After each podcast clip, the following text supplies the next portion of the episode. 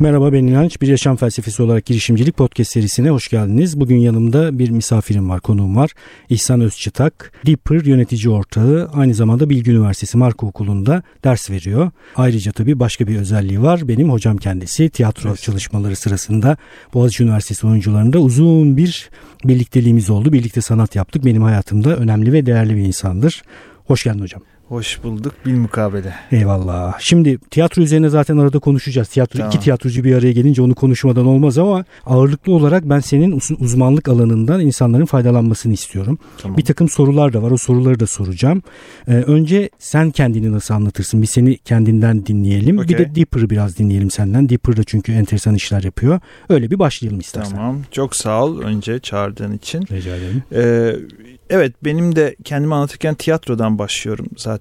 E, çünkü çok uzun yıllar yaptım 30 küsür yaşına kadar. Ee, internette bakın olursa zaten şöyle görüyor. 30 yaşına kadar tiyatrocu olmaya çalıştı. Olamadı teselli ikramiyesi olarak reklamcı oldu diye yazıyor. Çok iyi. Sen kaç senede bitirmiştin okulu bu arada? Ben çok uzun değil ya 8. 8 sene işte, çok iyiymişsin. Ben 12 biliyorsun. Yok yok senin 12. Metin 13 falan benim 8 ama 2 bölüm hani 2 2 yıl mühendislik sonra 6 yıl ekonomi. Ha, onu bilmiyordum Tabii, ben bak. Çabuk okudum, çok hızlı okudum. Mühendislik hangi mühendislikti? Kimya mühendisliği. Kimya mühendisliğinden ekonomiye geçtim. Ekonomiye geçtim. Onu bitirdim bitirdim yani o konuda bir sıkıntım yok. 2.1 ortalama. 2 nokta ben 2'yim ama. Tamam. Sınırda. Fazlası var. Hatta bilgisayar yuvarlamış beni. Öyle söyleyeyim. Gittim öğrenci işlerine gittim. Ee, mezun olmamam gerektiğini düşünüyorum. O kadarını bilgisayar yuvarlıyor dedi. Yani bir, bir yapay zeka beni çoktan tanımış ve mezun etmiş. Sana bir kıyak atmışlar evet, bu evet. gitsin artık. Evet, aynen öyle. E, tiyatrodan sonra ben mezun olduktan sonra bir sürü üniversitede çalıştım. Mezunlar Derneği'nde çalıştım. Orada pazarlama pazarlama iletişimi konusunda çalıştım. Okulda kalmanın amacı zaten tiyatro yapmaya devam etmekti. Sonra artık bir yerden sonra o sırada e, o da bir okul oldu ama değil mi? E, tabii tabii. Orada şey rahatlığı vardı. Hani çok e, ağır satış baskıları, ciro baskıları olmadan bir sürü deneysel bir şeyler yapma şansım vardı. Yani çok genç birinin sahip olamayacağı yetkilere sahip olup enteresan şeyler yapma şansımız oldu. O dönemde sektörde de arkadaşlar vardı. Hani gel, oğlum gelsene falan diyenler oluyordu. Bak senin gel gelci, ya, gel gelci reklamcılar. Aynen, yani strateji konusunda hani e, değerlendirilmek üzere. Sonra en sonunda ben de e, reklam sektörüne girdim. Uzun süre Ben arada hemen bir soru sorayım. Sor. Sen niye böyle stratejist olarak görünen bir insan insansın sence? Seni stratejiye çağırmışlar mesela reklama.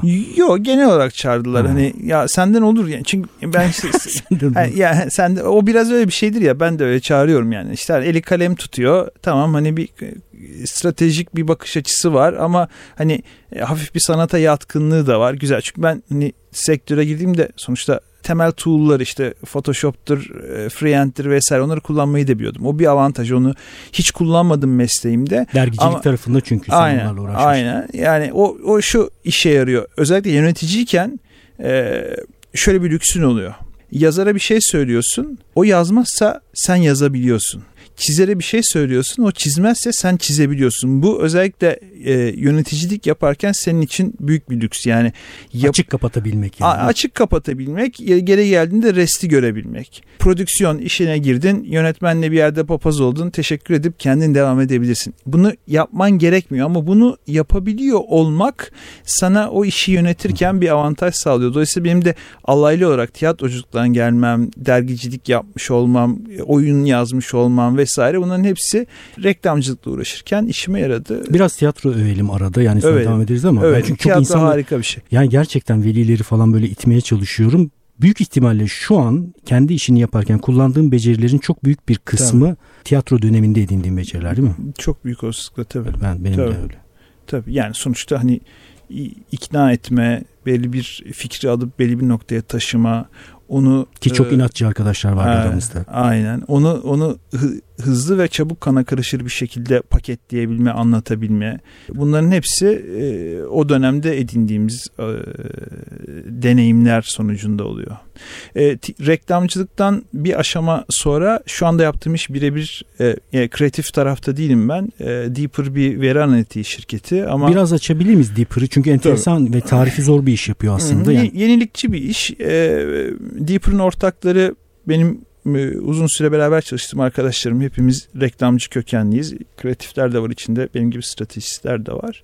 Aslında onların bir fikriydi. Ben bir süre yurt dışındaydım biliyorsun eşimin işi sebebiyle. O dönemde de sabahtan gece yarısına kadar reklamcılıkla uğraşmayınca biraz daha kendimi geliştirme ve işte özellikle davranışçı ekonomi konusunda e, bir şeyler okuma e, ve oradan kendime yeni yetenekler kazandırmaya çalışma fırsatı buldum. O dönemde Deeper bir projeydi. Beni de davet ettiler arkadaşlarım. Deeper bir veri analitiği şirketi sosyal medyada tüketicilerin ayak izleri üzerinden içgörüler çıkartma, bu konuda araştırmalar yapma, kreatif süreçlere briefler oluşturma ve medya ajanslarına da gene briefler oluşturma, hedeflemeler, daha akıllı hedeflemeler yapma konusunda kendi tool'larımızı geliştiriyoruz. Ee, araştırmalar da yapıyorsunuz. Araştırma yapıyoruz, tool geliştiriyoruz. Yani data scientistlerimiz var e, kodcu arkadaşlarımız var. Hem e, kendi tool'larımızı yazıyoruz hem kendi araştırmalarımızı yapıyoruz. E, bunun sonunda da e, birçok şirkete e, hem araştırma hem de insight açısından destek veriyoruz. E, çünkü işte veri çağı veri çağı buradaki temel şey şu e, herkes veri toplamaya çalışıyor. Peki bu topladığın veriyi nasıl analiz edeceksin? Veri sana bakar sen de veriye bakarsın. Tabii Harvard'da bir profesör adını ne yazık ki hatırlamıyorum. Şu yakın dönemde bir şeyine rastladım sana da gönderecektim unuttum e, dünyada artık diyor kapitalist artı değer veri üzerinden ortaya çıkıyor. Hocam bu ayki yazımı okursanız Senin yazından mı gördüm ben? Evet. Allah Allah adama yazısını anlatıyorum ya. Bu olsun, kadar enteresan. Olsun iyidir. Ee, Biraz onu konuşalım. Önemli çünkü ikiye ayırmış ve de gözleyenler ve gözlenenler olarak evet. iki sınıf. Evet. Çok beğendim ben tarifi. Şimdi emekli Harvard profesörü ismini e, direkt sana telaffuz nasıl edeyim? Nadide bir çam olarak bunu kenara ha. ayırıyorum. Yok, belirli çam olarak. Soshana Zuboff diye okuyorum ben ama nasıl okunduğunu bilmiyorum. Kendisi bu e, surveillance kapitalizm terimini ilk ortaya atan kişi. E, şunu söylüyor çok mantıklı bir şey söylüyor. E, iyi bir bakış açısı. Bugün diyor artı değer yani hep artı değer konuşuruz yani geçmişi soldan doğru gelenler biraz bilir. Bugün diyor artı değer e, davranışsal artı değerdir ve veri üzerinden ortaya çıkan artı değerdir. Çok ve güzel bu, bir gözlem. E, ve bu artı değerin nasıl harvest edildiği, nasıl kullanıldığı ve bu hakkın, bunu kullanım hakkının kimde olduğu şu anda net değil. Tarifsiz ve gri bulanık bir bölge var Aynen. ve buradan koparabildiğini koparan koparıyor zaten. Aynen. Bugün e, bizim üzerinden analizler yaptığımız verilerin sahibi kim? Ya. Yani Facebook bunun sahibi, Google mu bunun sahibi ya da işte kim? Bu arada felsefi bir tarafı da var. Ontolojik hmm. bir soru. Yani varlık hmm. açısından ortaya çıkmış olan varlık nasıl bir temeli var hmm. ve kim kimin üzerinden çıkıyor? Senin ve benim interaksiyonumdan bir veri ortaya çıkıyor. Evet. Bu verinin sahibi ne sensin ne benim o platformun sahibi mi? Benim o e, veride bir söz hakkım var mı? Ya da biz seninle ortak ilgilere sahibiz. Beni tanıyarak senin nasıl davranacağına dair bir öngörü geliştirme şansı var e, tool sahiplerinin. Evet, benim yaptığım işte bu. Şimdi bu sana dair hiçbir şey bilmememe rağmen senin nasıl davranacağına dair bir öngörüde bulunabilme imkanı veriyor bana. Ve bayağı da isabetli hale de geldi tabii değil mi? Ee, yani çünkü büyük bir geri şey verici. Ya şöyle evet çok doğru e, çok daha isabetli hale geldi ama e, burada şu şeyi söylemek lazım. Rory Schutterland'ın Ogilvy e, çok severim kendisini bu arada. E, Rory Schutterland'ın çok güzel bir lafı var. E, diyor akademisyenler akıllı olmak zorundalar bir işi yaparken. Biz daha az aptal olmak zorundayız. Çok ben güzel bir, bir tarif. Müthiş bir tarif. Yani ben bir reklamcı olarak rakiplerimden daha az aptal olmam lazım. Hani şey fıkrası vardır ya. Aklı bıraktım yani vazgeçtim yani, de en azından daha az ya aptal. Ayı seni kovalıyor beraber kaçıyoruz ikimiz. Evet. Tamam mı? Benim ikimizi yap, kovalıyor? ikimizi kovalıyor. Benim yapmam gereken. Ayıya bak ya. Ha, benim yapmam gereken senden daha hızlı koşmak. Ha şu spor ayakkabısı giyen. giyen. Güzel. Yani şimdi işi, Fıkrayı anlatmadık bu arada. Datayı anlatmadık. Fıkrayı anlattık ama yani şimdi dolayısıyla burada e, precision marketing diyorlar. Eyvallah. Şimdi yapıyoruz da zaten ve giderek de daha iyi olacak ve bugün elinde hiçbir şey yokken bir şeyleri görebiliyor olmak açısından önemli. Ama burada e, daha accurate prediction'lar yaptığında e, kampanyanın başarısını arttırıyorsun. İşte %5'ten %8'e artıyorsa güzel. Oradan bir surplus ortaya çıkıyor ve işine devam ediyorsun. Ona çıkar mı? Çıkabilir. Ama bakın bunun da limitleri var. Niye limitleri var? Bunu şöyle düşünmek lazım e, meteoroloji gibi düşünmek lazım. Yani hava e, e durumu tahminini nasıl yapıyorsun? Diyorsun ki yarın yağmur yağacak. Tamam. Ama 10 gün sonrasına dair söylediğim bir tahminin başarılı olma ihtimali giderek düşüyor. Niye? Atmosfer de insan toplulukları gibi kompleks adaptif bir sistem. Dolayısıyla belirsizlik ve kaos ve şans çok önemli. Kompleks adaptif sistemlerden bahsetmiştim podcast'e bir ara. Tekrar okay. bir hatırlatalım. Yani sistem içerisindeki unsurlar üzerinde gösterdiğin eylemlerin sonuçlarını tahmin edemeyebilirsin. Çünkü parçaların interaksiyonu enteresan sonuçlar üretiyor. Edemezsin. Edemezsin yani, yani tanım itibariyle edemiyorsun. Evet çocuk yetiştirmeyi de kompleks adaptif, adaptif olarak gören bir yazar vardı. Doğru, doğrudur. Yani dolayısıyla burada hani şey örneğini veriyorum ben hep e, en sevdiğim filmlerden Back to the Future serisi. İkinci filmde geleceğe indiklerinde Doc ne yapar? Saatine bakar. Birazdan yağmur duracak der. Tak diye yağmur durar. Hava açar devam eder. Ben küçükken gerçekten böyle bir beklenti vardı. Yani ki zaten kaos teorisinin çıkışı meteoroloji üzerindendir. O detaya girmeyelim. Pazarlama konuşmaya geldik. Kaos evet, teorisi evet. anlatmayalım ama bu prediction hikayesinde de kısa vadeli belli koşullar içerisinde insan kümelerinin nasıl davrandığını dair bir takım predictionlarda bulunmak mümkün. Bunu uzağa doğru da biraz götürmek mümkün ama hani şey örneği güzeldir onu Akan veriyor. Telefonlar küçülüyordu, küçülüyordu, küçülüyordu. E sonra ne oldu? Apple çıktı tamamen başka bir dünya kurdu ve o sıradaki bütün oyuncular yok oldu. Yani şu bunu öngörebilir miydin? Göremezsin. Datada bu var mı? Yok. Yani geçmiş çünkü algoritma dediğin şey geçmiş hareketler üzerinden prediction yapıyor. Nicholas Taleb'in siyah kuğusuna kadar gider bu iş. Dolayısıyla çok evet prediction. Bu arada. Evet, evet, yani ki, talebe girmeyelim yani. Çok artıları var, çok eksileri de var. Şöyle diyelim, evet prediction, evet daha akıllı olmak ama hani burada e, bir dakika bir şey sorayım bu arada araya, araya gireyim. Şimdi sınırı geç... var bunun onu da bilmek lazım. Şimdi geçmişe dayalı veriden yola çıkarak yani deterministik bir dünya tarif ederek ancak belli bir pre, tahmin yürütebiliyorsun. Bunun karşısına koyabileceğimiz şey nedir? Anlık refleksleri geliştirmek, daha fazla veri toplamak, ee, Abi e, anlık veriden de prediction'da bulunuyorsun. Yani tüketicinin site içerisindeki davranışından hı hı. bundan evvel kimler nasıl davrandıysa sen de onun üzerinden ha, bu şu adımları attı. Daha evvelden bu adımları atanlar %85 ihtimalle bir sonraki adımları buydu. Demek ki bu da atabilir gibi şeyler yapabilirsin. Ya da sosyal veriden elinde ekstra sekonder ilgiler üzerinden bir bilgi varsa yani onun demografisi e, e, dışında atıyorum marital statüsüne dair bir şey biliyorsan veyahut sevdiği müzikleri biliyorsan o insanın nasıl davranacağını daha ekürt e, şeyler yapabilir. Yani bir rock müzik severin nasıl davranacağını, bir Türk sanat müziği severin nasıl davranacağına dair bir şeyler söyleme şansın var. Touch point'lerin arttı, arttığı noktada birleştikçe daha manalı bir fotoğraf ortaya çıkıyor. Daha az aptal davranabiliyorsun. Evet daha az aptal davranabiliyorsun. Ama bu gene de belli bir hata payı içerisinde. Niye bu hata payını vurguluyorum? Eğer ben sana dondurma satmaya çalışıyorsam başarımı %8'den %12'ye çıkartmam güzel ve burada bence etik anlamda da bir problem yok.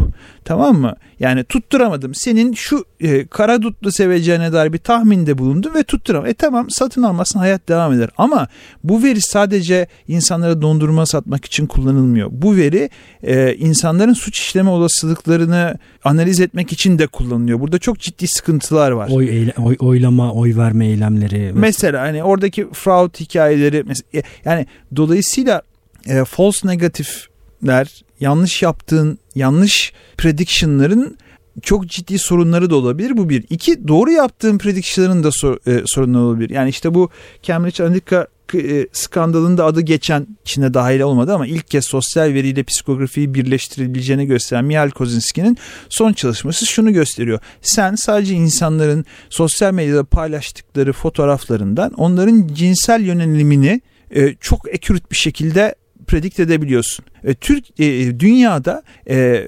eşcinselliğin ölümle cezalandırıldığı ülkeler var. E nasıl olacak bu işler? Bu onlardan biri ama her şeyin nasıl olacağı o kadar karanlık ha, ki gerçekten tabii, çok çok, çok fazla gri alan ben var. Ben bununla ilgili yeni bir söz okumuşum. Umarım senin makalenden okumamışımdır. Şöyle bir şeydi. Yapay zeka ile ilgili hep korkulan şey kontrol edilemez bir hale gelecek olmasıdır. Tam asıl korkulması gereken şey ise aşırı üretenine sadık ve kontrol edilebilir bir şey olmasıdır hmm. diye. Çok güzel. Mesela robotlar Aha. hep öyledir ya bilim kurguda e, kontrol edilemez bir hale gelirler. Aha. Emirlere uymaz hale gelirler. Tam Aha. aksine aşırı bir derecede emirlere sadık olacakları için onlardan korkmamız gerekir diye bir açılım olmuştu. İşte Asimov zamanında yazmış birinci kural, ikinci evet, kural, üçüncü evet. kural insan öldürmesin falan diye ama o bulunabilir onun da açığı. Evet, evet çok güzel. Peki davranışsal ekonomiden biraz hmm. bahsettin. Onu niye e, o yani bunun datayla bağlantısını onu da şöyle söyleyeyim. Alex Pentland e, veri konusunda e, MIT'den hani en önemli üstadlardan diyeyim hocaların hocası falan. Yani bugün kullandığımız birçok birçok teknoloji MIT Media Lab'da deneysel anlamda 20 sene önce şu elimizdeki telefonları Google Glass'ı vesaire ilk hayal etmiş ekibin başında olan insan. E, Pentland şunu söylüyor. Diyor ki bugünkü çağı computational social sciences çağı olarak düşünebiliriz. Çünkü sosyal bilimler dediğin şey az sayıda veriyle aslında yapılır. Nedir? Bir takım deneyler 100 kişi, 200 kişi, 300 kişi ya da ya sayıyı da arttırsan e, touch pointlerin hazır. Yani bir kere bir topladın soru sordun ya da belli bir insan grubunun 20-30 yıl boyunca sağlık datasını topladın ama yılda bir kez onlardan bu datayı aldın vesaire. Ama bugün e, elimizdeki cep telefonları e, inanılmaz derecede data birik. Sadece cep telefonları düşürme yani senin internetteki bütün e, hareketlerin vesaire. Dolayısıyla çok sayıda insanın e, çok uzun süre boyunca çok farklı touch pointlerinden datasını toplayabiliyorsun. Dolayısıyla social sciences, sosyal bilimler artık çok daha accurate bir şekilde prediction'larda bulunabilir diyor. Burada da peki burada demin ilk başta sorduğum soru veriyi topladın da onu nasıl analiz edeceksin? Orada davranışçı ekonomi devreye giriyor işte insanın nasıl davrandığı konusunda elinde sağlam bir yöntem yoksa, bir e, teori yoksa o datayı nasıl analiz edeceğin de yanlış. Yani rasyonel bireylerin nasıl davranacağına baktığın zaman datada göreceğin ne? Rasyonel... Ekonomi uzun yıllar boyunca aynen, bunun üzerine. Aynen neoklasik zaten. ekonomi perspektifinden e, bakacağına e, daha kabileci mantıkta e, uyumluluk temel ilkesiyle davranan, etrafındaki insanlara uyum sağlamaya çalışan, başkalarını taklit ederek hayatına devam etmeye çalışan, mümkün olduğu kadar karar vermemeye çalışan, kendi iç grubunun davranışlarını taklit ederken dış grubunun davranışlarından uzak durmaya çalışan insanı datada, veride ararsan o zaman daha manalı prediction'larda bulunabilirsin. Kimdir bununla ilgili ne yapmak lazım diye sorulursa işte hani bayağı da çok satan yazarlar var. İşte Dene Riley'nin çalışmalarını okuyor. Kahneman'a zaten hani Kahneman'dan başlaman gerekiyor. Hani Nobel alanları en azından. E, onları önce Bu arada şöyle bir veri vereyim. Hani Kahneman deyince herkes o Kahneman diyor. Ee, bu çok kötü çevirdiler bence. Bana yalan söylediler e, diye bir e, e, e, kitap çıktı ya Google'da çalışan şimdi ismini söyleyemeyeceğim ezberden söyleyemeyeceğim arkadaşı. Kitabının finalini şöyle bitiriyor. Ben okumadım çok, bu Çok güzel bir güzel kitap. Mi? Tavsiye çok güzel bir kitap. Tavsiye ederim. Yani veriden neler nasıl yani şey anlatıyor hani yani Google'a yalan söylemiyorsun abi. Hani her şeyi Google'a yazıyorsunuz. Google seni herkesten daha iyi tanıyor anlatıyor. Gerçi orada da bir takım değişiklikler var ama kitap iyi bir kitap. Kitabın sonu şöyle bitiriyor. Bana dediler ki çok iyi bir final yazman lazım. Aylarca yuvarlandım hani ne yazacağım ne yazacağım. Sonra şeyi fark ettim diyor. Bir araştırma görüyor. İşte atıyorum bir e, romanın romana başladığın zaman onu bitirme olasılığın işte yüzde yetmiş falan 60 70. Kahneman'ın bunu da şöyle analiz ediyor. Gene veri, veriden çıkartıyorlar. Yapılan alıntılar üzerinden. Hani kitabın başından kaç alıntı yapılıyor sonunda hmm. ortasından kaç alıntı yapılıyor sonunda. Aynen. Oradan arkadaş hani atıyorum işte bir klasik romana başlayanın yüzde yetmişi bitiriyor. Kahneman'ın Hızlı ve Yavaş Düşme kitabının prediction yüzde üç. Diyor ki ben de bir non-fiction yazdığıma göre ve benzer bir konuduma yazdığıma göre muhtemelen kitaba başlayanların yüzde üçü finali okuyacak. O yüzden sallamadım. O yüzden final budur diyor kapatıyor kitabı. Bence güzel final olmuş Aa, Çok güzel final. Şimdi ben de buradan kitabı sonuna kadar okuduğumu Meta bir sürü şey evet. çıkıyor zaten. Ya, en azından hani e, e, Kahneman'dan başlayarak tabii o, okumak Rory lazım. Rory Sutherland de bu arada kendi e, zihnini açan şeylerden biri olarak davranışçı ekonomiyi gösteriyor. Ben yıllardır onu takip ediyorum. Hani reklamcı olması ve dolayısıyla çok hızlı kana karışır bir şekilde bunları anlatıyor olması sebebiyle. Hani bu konuyla ilgili arkadaşlar Rory'nin 2-3 e, tane yanlış hatırlamıyorsam YouTube'da şey e, var. TED, TED önce kısa 10-15 dakikalık çok eğlenceli TED videoları var. Artık onun için TED önermem. Yani ben şu TED'i öneriyorum niye? İlk adım TED. Hani oradan ayağın alışsın. Sonra Rory'nin bir saatlik, bir buçuk saatlik e, session'ları var. Çok ders da verdikleri. Tabii. performansı da E, tabii çok iyi bir reklamcı, çok iyi bir satıcı. E, kafa aksını da çok iyi kuruyor. Şeyi Ee, bu arada yakın dönemde okudum. Ona ne dersin? Yine ah, ben de hatırlamıyorum yakın dönemde okudum. Yaşlılık yaşlılık. Valla öyle biraz yani. Ee, pazarlama insanlığın Galapagos adalarıdır diye bir şey söylemiş. Çok hoşuma gitti. Çünkü efsane bir evrimsel taraf da var işin içerisinde Evet. değil mi? Yani bu rasyonel insan fikrinden vazgeçmeye yavaş yavaş başlıyoruz. 2008 krizi sağ olsun. Değil mi? Tabii. Yani ondan sonra pazarlama alanı daha da bu alanı yani insanın bu irrasyonel tarafını anlamaya çalışıyor. Hı hı. Ya pazarlama buraya çok kapalı değil zaten aslında. Yani bak Sezgisel dön, olarak kullanıyordu yani. şimdi dön Bernbach'ın yazılarına bak. E, davranışçı ekonomist gibi konuşur. Yani bizim e, antropologlara ihtiyacımız var diye konuşur mesela. Çünkü iyi bir iyi bir reklamcı, e, gut feeling yani sistem birle diye söyleyeyim. iyi Evet. bir reklamcı bir insanın nasıl davrandığını zaten hissedebildiği için o reklamları yapabilir. Evet, Sözlerinden Ay- ayır, ayırt edebildiği oranda. Yine aynı şekilde direct marketingçiler ki Rory Sutherland direct marketing kökenlidir. Direct marketingçiler bu işi çok hızlı bir şekilde anladılar. Çünkü saha bunun en önemli e, deneysel yani e, Bizim halı bunu- kapalı çarşı halı satıcıları da çok iyi biliyorlar. E, arada, değil tabii, mi? a- tabii Ay- sa- abi satıcılar bilir zaten. Bu işi satıcı bilir. Nasıl ikna edeceğini satıcılar bilir. Yani iyi satıcı bunu e, Post rasyonizasyon çok e, kullanırlar tabii. mesela. Sistem birle yapar. Yani iyi bir satıcı. Mesela benim babam iyi bir satıcıydı. Emekli iyi bir satıcıydı. Ben babamla gezdiğimde şeyi gö- Ne satıyordu ben? e, ilaç Ha, ilaç ilaç. sektöründeydi. Hı. Yani satış müdürlüğü falan yaptı ama yani daha gençken sahadayken de ben babamla gezmiştim. Şeyi gördüm.